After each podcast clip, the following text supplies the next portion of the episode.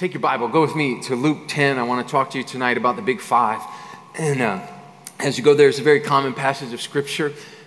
Many of you probably are familiar with it. And it's about Martha and Mary. And so as we get started tonight, I want to ask you a question. How productive are you? How productive are you in your faith? How big of a stride are you making in your faith? If you were to rate your faith and on a scale of 1 to 10, 10 being the most effective, you wake up every day and you're getting W's all day and you're making progress in your faith. If you were to rate it from 1 to 10, 10 being the greatest, where would you rate yourself? How productive are you in faith? This text talks about Martha and Mary, and let's read it together. But Martha was distracted with much serving, and she approached Jesus and said, "Lord, don't you care that my sister has left me to serve alone? Therefore, tell her to help me." And Jesus answered and said to her, "Martha, Martha, you are worried and troubled about many things, but one thing is needed. And Mary has chosen that good part, which will not be taken from her." The kids got this saying. They got this saying, and it goes something like this, and they can correct me if I'm wrong, but they say, "You're doing too much." When somebody's doing something for attention, they're just being too much. They'll say, "He's doing too much," or "She's doing too much." And this is Jesus saying to Martha, "Martha, you're doing too much. You're just doing too much." Whenever you do what you do for recognition rather than transformation, you're doing too much. You could turn this air off. It just is distracting. So ask yourself, whatever it is you do, first you got to recognize that you do something. You do something, but whatever it is, ask yourself,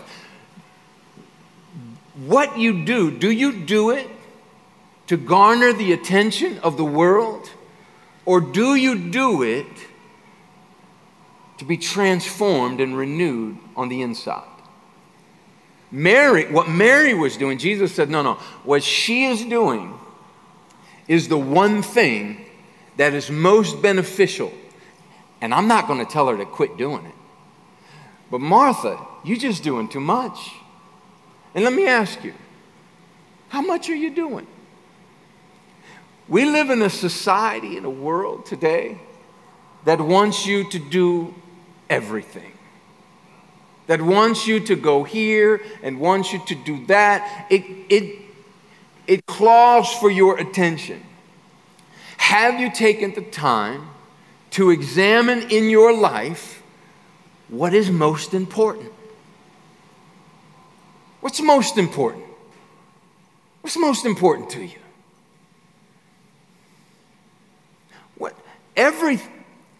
Here's the thing. Everybody is called to something.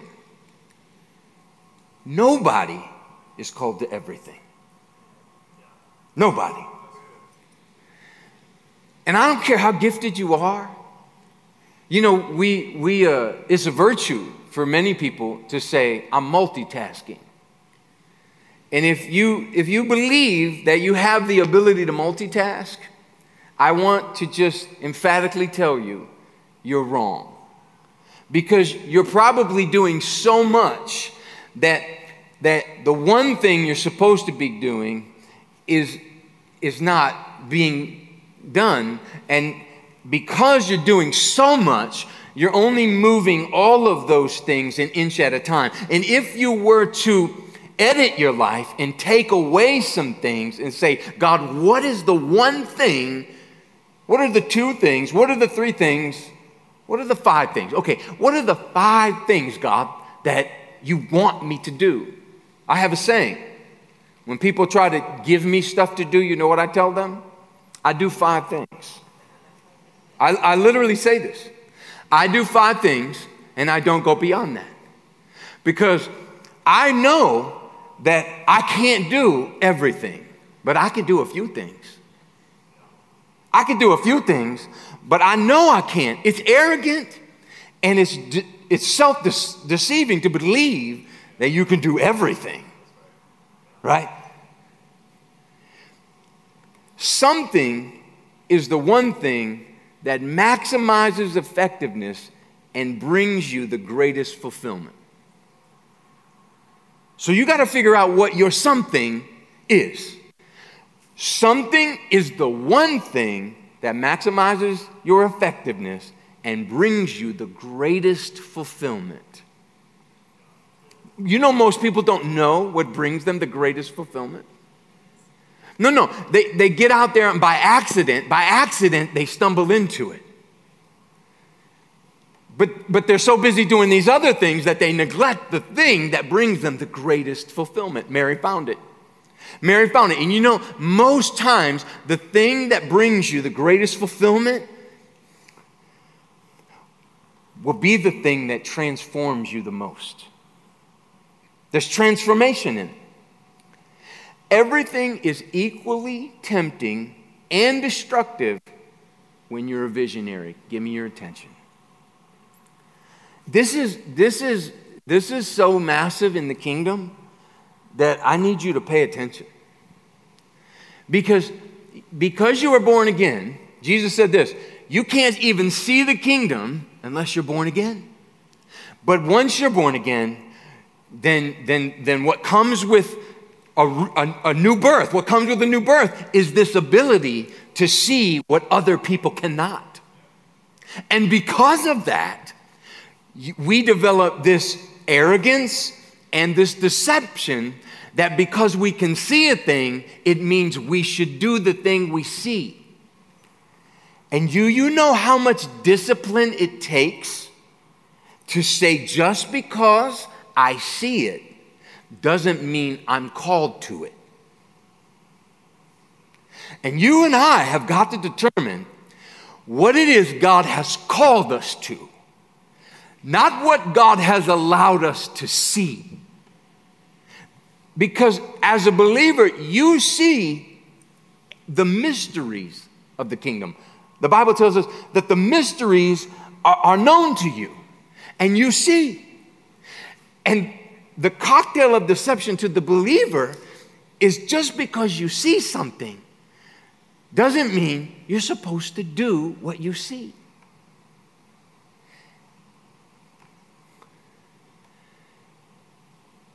God always does more with less.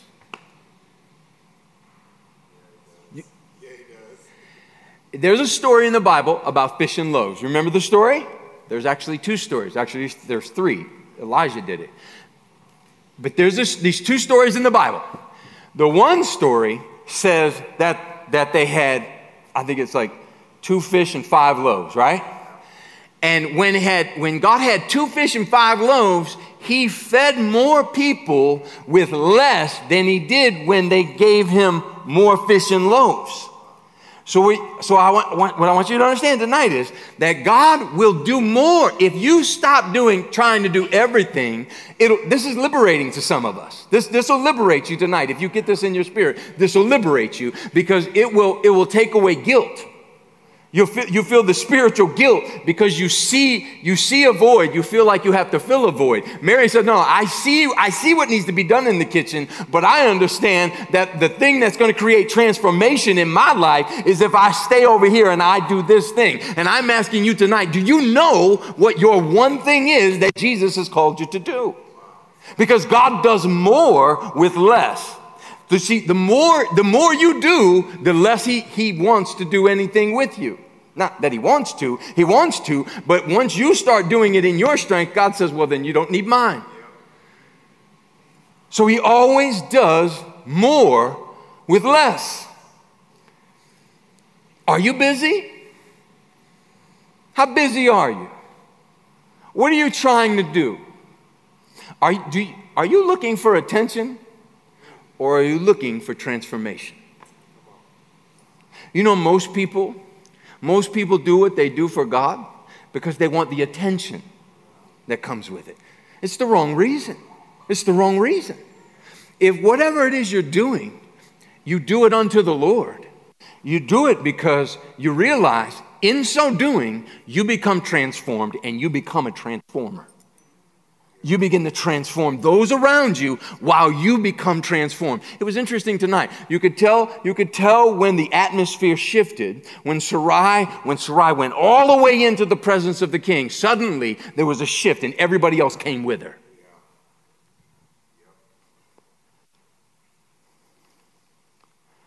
Everything, here's what I want you to know.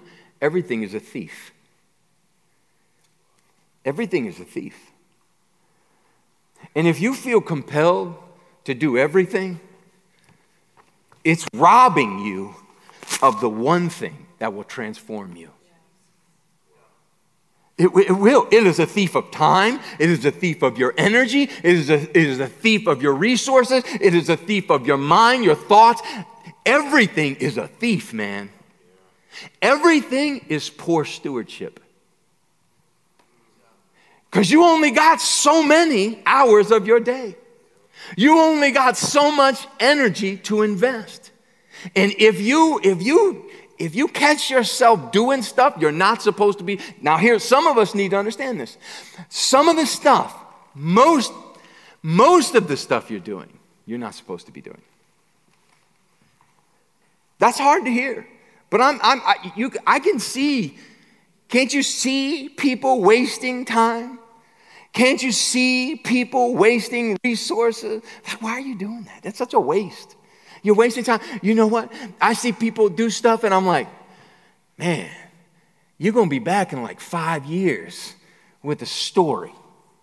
And you're going to lose a lot in those 5 years. Because everything is poor stewardship. If you're trying to do everything, it's poor stewardship.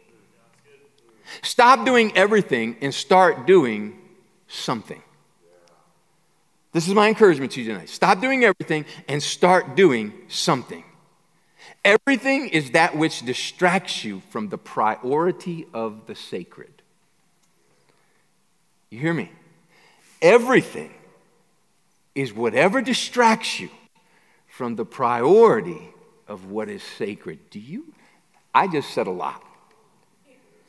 There is so much distraction right now. There's so much distraction. The enemy knows if he can distract you with everything. I mean, every little juicy piece of gossip, every little piece of drama. If he can lock you into frustration, and he could lock you into being offended. If he could just distract you with everything else that's happening, he can take you away from what is sacred in your life. So I want to encourage you to start doing a few things consistently rather than everything occasionally. As believers, if we could just, and I want you to understand that faith is pretty boring for the most part. Yeah, you know it's pretty boring. It's boring. If you practice faith, you wake up every day, read your Bible, there's a routine you slip into with Jesus, and for the most part, it's pretty boring. But that consistent life over time, incremental investments over time, a little bit more. When crisis comes, guess what? You're ready. But if you're divided, if you're not taking the consistent time in the morning to do what you know you need to do, if you're not being consistent in your discipline, if there's not this regimen with Jesus that's created in your life, then suddenly you're empty. And crisis comes to your life. It comes knocking on the door. It's like, I am here. Do you have, the creditor has come and he wants to take. Are you prepared? So faith, I want to encourage you to start to do consistently the one thing or the two things or the things that God has called you to do rather than just running endlessly in directions out of crisis. Most of us operate, we move from one crisis to another crisis. I got to make this phone call, then I got to send this, then I got to go and I got to write this paper, then I got to go over here, then I got to send this email and I got to do that. And then there's this person I got to meet with, and that person wants me to do what they want me to do for them because God says I should. You know how many, everybody wants me to meet this one dude. Everybody wants me to meet him. I got heavy hitters calling me, Troy, I want you to meet, you got to meet this dude, man. You got to meet him. You got to join his thing and what he's doing. And I need you, CNC needs to be a part of it, man. And I got everybody around him telling me, you got to join this thing. And I say, hey man, guess what? I do 5 things, bro. I do 5 things. And I know that God's called me to do those 5 things. And I don't know what he's doing, but maybe that's his thing. And I bless him and I'm glad he's doing it, but I got 5 things to do, and they got all of my attention, and they are transforming me, and they're transforming community, and I ain't got no time to be doing what they're doing. You got to stay focused, because everybody wants you to do, like, hey, man, and everybody's got something that they think, like, listen, man, God's in this. You got to be a part of this, man. You got to do this. They got great ideas for you, but great ideas are not God ideas. Great idea is not God's. That's not what God gave you to do. And stop giving me what God gave you to do.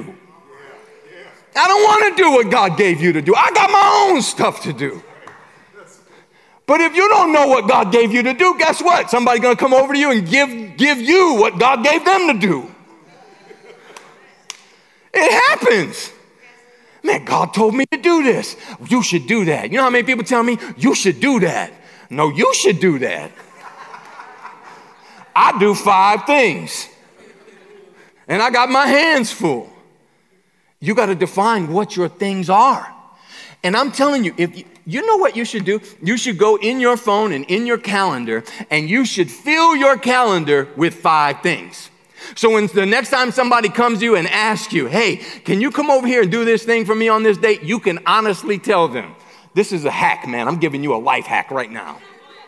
So you ain't got to be lying to everybody. I'm giving you a lot. I'm giving you a hack right now. This is a lie. This is a pastor hack right now. I told Pastor Marla, I said, you need to fill your schedule up right now. With what? 5 things.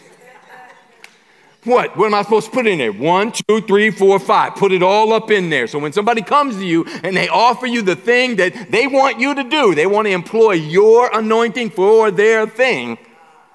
They want to take your talent, your gift, come over, sing for me, come over, preach for me, come over here, do this for me. They're going to come and they give you their thing, and you can look at them and go, I'm booked. I am all locked up, solid. For the entire month, the entire summer is full. That's a hack, and it's not a lie. I got 5 things, and it does. I'm not being disingenuous when I tell you those 5 things. Those are the things that God's called me to. But you got to determine, what has God called you to? Mary didn't apologize. Notice she didn't get up. She didn't apologize. She didn't say, oh, Martha, fine, I'll get up. I'll stop doing this thing that's creating transformation in my life, that's making such a difference in my life. I'll stop doing that and come do what you're doing. That's not what she did. She didn't apologize for it. And it's time for the believers to do what they do without an apology for doing it. It's time for you to just, the anointing doesn't ask for permission. God's presence doesn't need to ask for permission in your life. Something is always effective. This is how you know. Because something always is measurable. It's always moving in a positive direction. So I do 5 things, and I want to encourage you to make these 5 things a priority here at Church on the North Coast. And when somebody asks me, what do you do? I say, man, I do 5 things. I do gatherings because they're important. Because the presence of Jesus is always available when we gather. So gatherings are so important that the enemy over over time has known how powerful it is when we gather together and we touch and agree for something. So he knows that that's important. And so what he tries to do to everyone in the world, he tries to lock us out of gatherings. And if you go back, that's not, we just went through two or three years of it as if it's a novel idea. But if you go back through time, historically, you will see whenever the enemy tried to create a massive work of evil in the land, he would lock God's people out of gathers. He would keep them from touching and agreeing because he realizes that when they touch and they agree, when they gather, the presence of Jesus is available. He knows. Powers and principalities know how effective gathering is. You want to know why all hell comes against you on Wednesday night and Sunday morning? You want to know why your car breaks down and your kids are cussing at you and throwing shoes at you on Sunday morning and everybody's tired and everybody's grumpy and irritated? You want to know why? Because the devil knows if he can keep you away from other believers, he can distract you and take you away from the one thing God's called you to do. He knows it. So we do gatherings. So I want to encourage you to gather. That's what I do. I'm like, listen, man, we're gonna create gatherings, and we're gonna focus on those gatherings, and we're gonna make those gatherings presence focused. The presence of Jesus is all we're after in those gatherings. Number two, we worship. We do gatherings and we worship. The world is desperate. It's so desperate for the church to define what worship really is. It's mad. I mean, you look at the Grammys, you look at like CMT, it's just Satan worship right now. And what's so needed right now is for the bride to begin to translate what worship really is to a culture that has gone mad. When King Saul would lose his mind, David would walk into the room, and what would he do? He would calm the madness of the kings by his worship. And the only way, all of the political unrest, all of this crazy chaos in the world. You know what's so needed right now? What's needed right now is for a church to walk into the room and change the atmosphere with our worship. Unapologetically begin to lift the name of Jesus higher and higher and higher. And, I'll never forget it for as long as I live. We were on the steps of the Lincoln Memorial, a warm April day, and I had a bunch of young adults with me, and we're there, and we just get there. We were standing right where Dr. King gave his message, and we're standing there, and there's about 15 of us, and they start worshiping. There's just a guitar and some, I forget the song it was, like a, I don't know, it's just some song of the day. They were singing it, man. And the cop comes over, the police officer comes over and says, listen, you can't do this here. And when they heard the police officer say that to me, they lifted it went up noticeably. They noticeably lifted their voices higher. And now suddenly you could see all of the attention. There was hundreds, thousands of people everywhere. All of their attention was just focused on us. And out of the corner of my eye, I saw a bus pull up, and this bus pulled up, and all these about 25 or 30 Muslim students came, and they surrounded us. As they were walking by, they surrounded us, and they were speaking in that Arabic. They were speaking Arabic, and they were shouting. And I didn't know what they were saying. I just thought, this is the night I'm going to jail. It's like, they're going to put me in jail tonight. And as they surrounded us and they were screaming, and I'm like, they lifted their worship even higher. Noticeably, the volume increased. They began to, and it's all on video. And so the Muslim students walked, they kind of meandered away after a while because they were all lost in Jesus. And then suddenly I said, listen, guys, pack the guitar up, let's get out of here. Before something happens that we can't control. And so we go to pack up and we're getting ready to leave. And all of a sudden I noticed, here come the Muslim students. They're running down the stairs towards us. They came out of the entrance there and they're running towards us. And I'm like, oh no, here we go.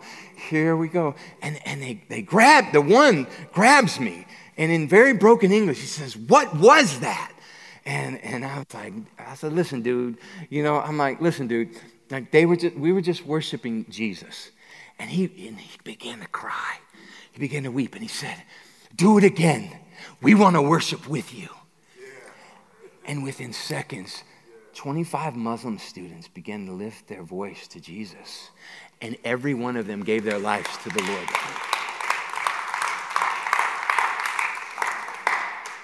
So we worship, man. Our worship is Jesus-centric. We focus on the presence of Jesus. He's the priority, not the songs. And we want to sing songs that we don't know. We want to get lost in the song of the Lord. And so we do gatherings and we do worship and we do students. We do students from, from 0 to 25. We do students. Why? Because we're playing the long game. We're playing the long game. We're not playing the short game. We're not just playing for Sunday. We're playing for generations from now. I saw a picture earlier of Pastor Dom out on the golf course, and it was something I noticed. It's something that stuck out to me. I noticed that everyone else had a roller. They all had rollers for their bags. But I noticed that when Pastor Dom picked up his bag, he didn't have a roller. He put his bag on his shoulder. He put his bag on his shoulder and carried his bag. And I don't know if that was intentional or not, but I said, man, that's a guy who is committed to finishing strong. And I want to encourage us to play the long game and finish strong. I want to encourage us not to just play this game of faith for us and for me and for mine and for what it does for me. But I want to encourage you to play the game of faith for our children and our children's children. And I want to encourage us to empower them and trust them. The same Holy Spirit that moves in us is the same Holy Spirit that will move through them if we empower them. And there's something about power, something very special about empowering a generation. It's not really empowering if you keep back a portion of it and you control it. It's only empowering when you surrender all of it to them. And I just want to encourage us as a congregation to play the long game and empower the generations. I mean, just like push them out in front of us and say, you lead today. You pray today. You preach today. You go pray for the sick today. You do it today. You do it. I'm right behind you if you fail. I don't want you to think that I'm not here for you, but I want you to know I trust you with it, and I know God is going to move mightily in your life.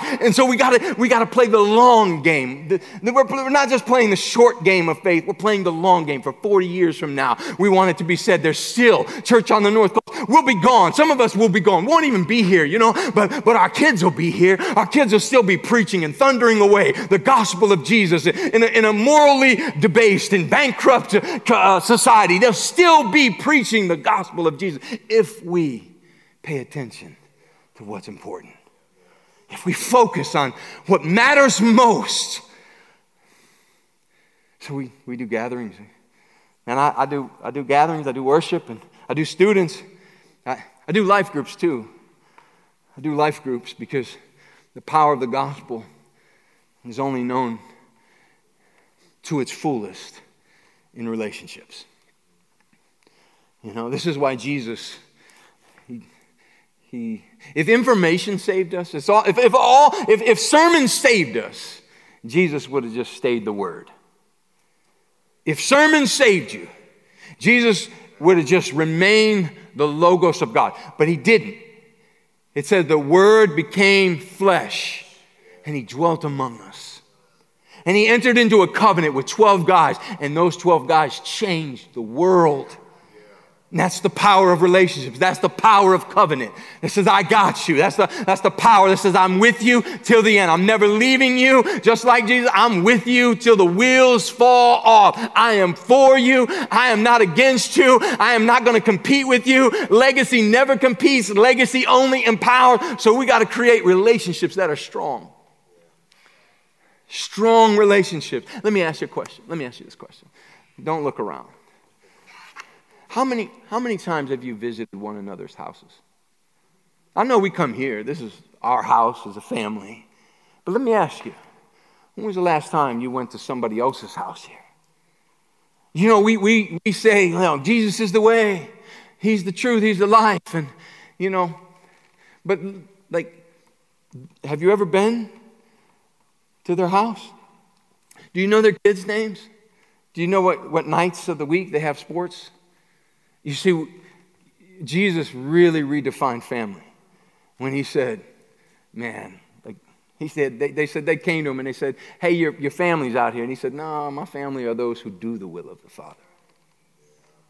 It's not just, you know, it's not just in words, it's not cheap talk. My family are those who do it. And I want to encourage you to do it. Like schedule lunch. Have life groups in your house. What's a life group? What are you talking about? What is this talk of life group? You know what life group is? It's simple. Here it is. Everybody wants to make it something. Here, I'll make it something for you, all right? Here's a life group. You get together, you eat. Anybody like to eat? That's fun, man. Jesus ate all the time. He's the reason he's the bread of life, because bread is delicious. If you don't think bread is delicious, I challenge you to stop eating it. I stopped eating it. Let me tell you something. Bread is delicious, man. There's nothing like it. I get somewhere and they got some fresh bread. I'm like, ooh, shataba. And you put some butter on there. Man, that bread is good, right? So you eat. So we get together and we eat in one another's houses. Do it in somebody's house. You know, this is like smell what their house smells like. Not clean your house so it don't stink. You know what I'm saying? Smell. Get in somebody's house. The world wants to know, like, how do we end racism? This is how, right here. I'm telling you how, right here. Go into their house. You go into their house, and you go in there. You go in that house. You smell the Goya. You smell, whatever. You know what I mean? You smell it. You get it on you. And then you eat it. And then you pray. Hey, anybody in here need prayer? You'd be amazed. Everybody lifts their hands. I need prayer. I got this and I got that. And suddenly, before you know it, you spend an hour praying. We had the elders at my house the other day. Man, they was praying so good. I was like, just keep praying. Oh my goodness, that's so good. They were just praying. And then you know what you do? You worship. Turn the worship music on. Just turn the worship music on. And then you say goodbye. And then you do it again. And you do it again. And you do it again. And you do it again. Because as sure as I'm standing here, crisis is going to come to our lives. There's going to be a time when the enemy comes at us. And he's going to try to chase us away. And none of us are above it. We're all susceptible to it. And you know, this is like human personality 101. As soon as you get offended, what you do is you isolate. You cut yourself off and you create distance. You stop talking, you stop calling, you stop conversation, and before you know it, the more you isolate yourself, the more in danger you become. And we need to be so connected that when I don't see you or hear from you, see, there's rarely an 8-hour period goes by where I'm not talking to Marlon. I mean, there's, hey, bro, what's this? What's that? What you going on here? And it's not even fancy all the time. It's not, we're talking about nothing. It's just, but if I don't see you for a while, there needs to be some roots connected to one another that I feel. When you try to pull away, I can feel you trying to pull away. And I go get you. This is the power of relationships that I'm talking about. We need relationships. Relationships are going to, wouldn't you rather have a strong relationship than a pew? You want a chair, take it home with you. If the chair is going to save you, take it home with you. But it won't. But a relationship will. A relationship will come to you just like Jesus and say, this is what God says, and I'm sorry, and I forgive you, and, more of that. I said it on Sunday. I'll say it again. The most anointed people are those who say, I'm sorry. That's how you gauge anointing on people's lives. That's how I gauge it. If I never see you say, I'm sorry, if I never hear those words come out of your mouth, I begin to shake my head and go, I don't know. So relationships, I do life groups, and then lastly, I do community missions. Creating hope, making a difference, and leaving a legacy. These are the 5 things. We gave $500,000 almost back to our community. This year we want to give away $1 million. I'm asking you, church on the North Coast, to do these 5 things, to make these 5 things the things you do. And I'm saying you got some stuff you got to do too. But I'm saying at Church on the North Coast, these are the 5 things we're going to focus on. We're going to focus on gatherings, worship, students, life groups, and community missions. We're going to create hope, make a difference, and leave a legacy in our communities.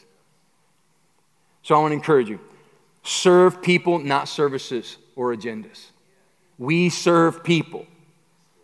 Like we serve people. You know how easy it is to make the person serve the service.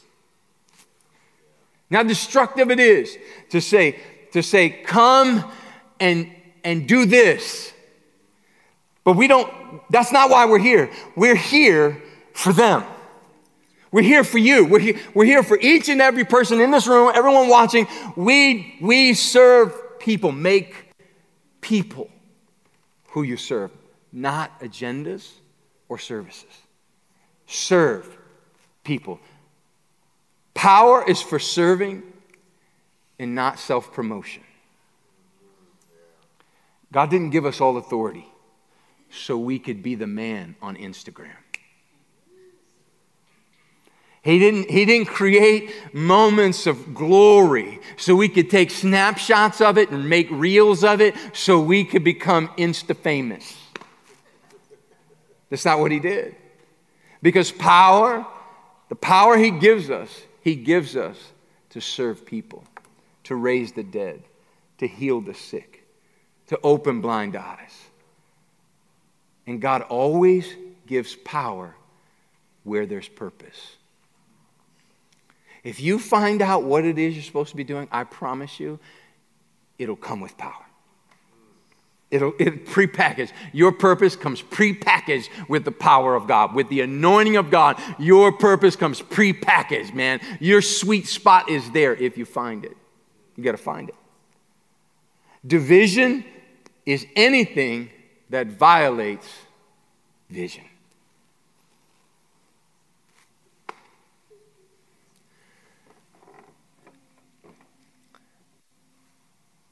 How often does division come where vision is strong? It violates. That's what it seeks to do. And you've got to create clarity in your mind. You've got to know the vision of God for your life. This is the vision that God has given me. And this is what I'm running towards. Habakkuk 2:2. I'm going to write the vision down so I can run to it. And anything that tries to violate the vision is division. And I don't tolerate it. I shut it off. I shut it down. I close my ears. I excuse myself from the conversation. But I don't participate in anything that violates vision. Saying yes to everything will bring division. The most anointing thing you'll do is practice saying no, Marlon. Marlon can't say no to nobody. If you were to ask Marlon to move your furniture after the service, he would do it. He'd be like, yeah, sure, man, I could do it. I got 5 minutes. And you're the same way. The most anointed thing you can learn to say is, no. No, I can't do that. No, I won't go there. No, I won't participate in that. No, I won't watch that. No, I won't say that. No, I won't devil. No, I won't think that. No. It's the most anointing thing you will say is no. We are better doing less together than more individually. You hear me? You are better to do less together than more individually. Your one thing plus my one thing is more powerful than your everything. Could we just do that? Rather than getting frustrated, running down the road, starting your own thing again, can we just stay together? You do your one thing, and we're not competing. Let's just do our one things together and be more effective doing them rather than separated and fractured. We could just pool all our resources, pool all our wisdom, pool all our elders praying together. Like we could do more. If we would just take our one thing and add it to each other, we could be so much more effective in the kingdom. You know how many churches are on the corners around here? I'm like, what? There was once a church over here. There's something over there now. I'm like, guys, it's going on right here. Just bring it over here. I promise you there's room. I promise you there's room. The difference between excellence and perfection is pride. Continue to improve your one thing until it's excellent compared to the last time you did it. You know, faith does not have to be perfect. Most time, almost nearly 100% of the time, faith is never perfect. It's faith. It's faith, man. Like, you know, God has done more with some of the dumbest decisions I've ever made in my life, but I did them in faith. Had no idea how or where or what. Just, I said, okay, I'm going to do it. Doesn't make any sense, but I'm just going to do it. But perfection says, this is me doing it. I'm so good at this. Look at how good I am. Look how talented I am. Look how well I do what I do. That's pride.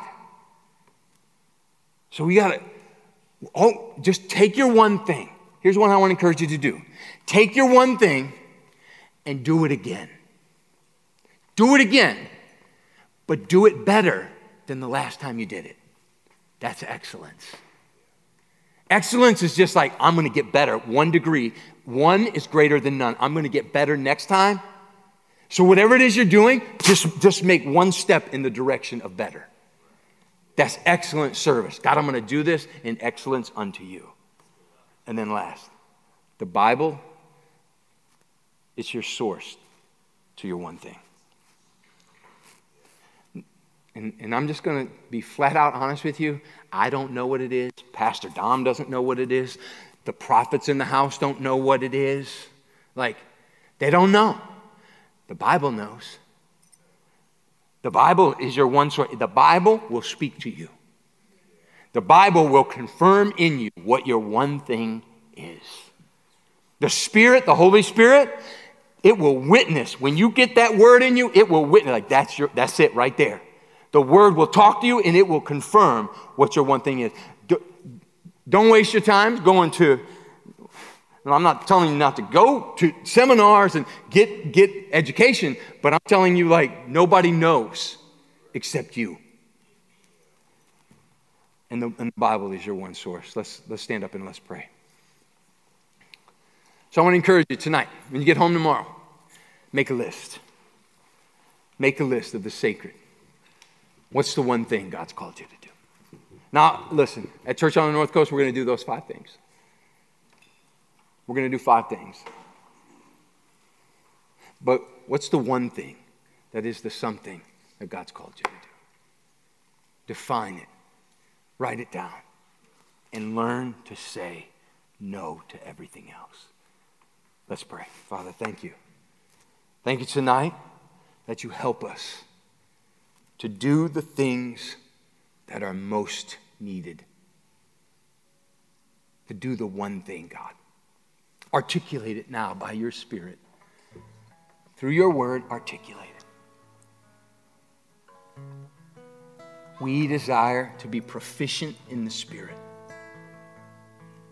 God, I declare over your bride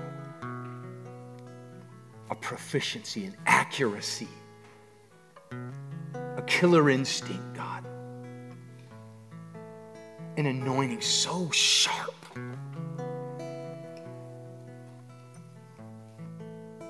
Right now, I speak to insecurity over your one thing. The devil knows. He knows. That's why he attacks you there. That's why he creates insecurity there. That's why he shakes you there. That's why he distracts you from there. Because he realizes that is where you are the danger to him. That's where you're most dangerous. So I declare confidence in the one thing God's called you to do. Great boldness, accuracy.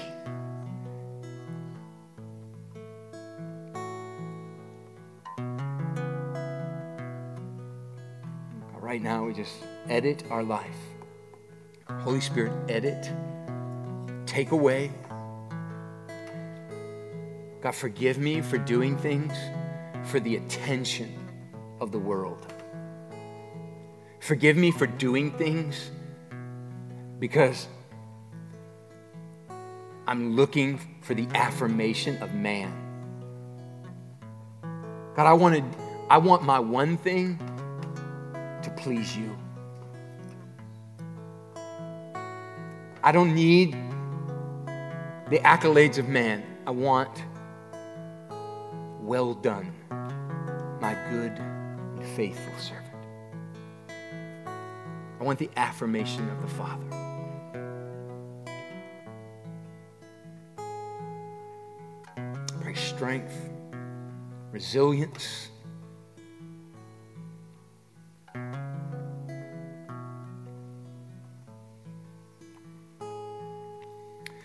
God, we just pray for any sickness in the room. And thank you, Jesus. Jesus, you make alive. You heal. Arthritis now being healed in Jesus' name. Thank you. Thank you, Lord.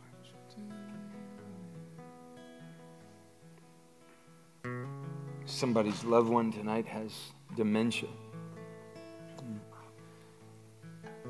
Well, tonight's the night where God heals dementia. It's incurable to this world, but all things are possible with God. Well, thank you, Jesus. We bless you tonight. Thank you, God. Confidence and boldness, clarity. In Jesus' name, amen. Amen. Thank you for being here tonight. Live right, love everybody, pray hard. God bless you.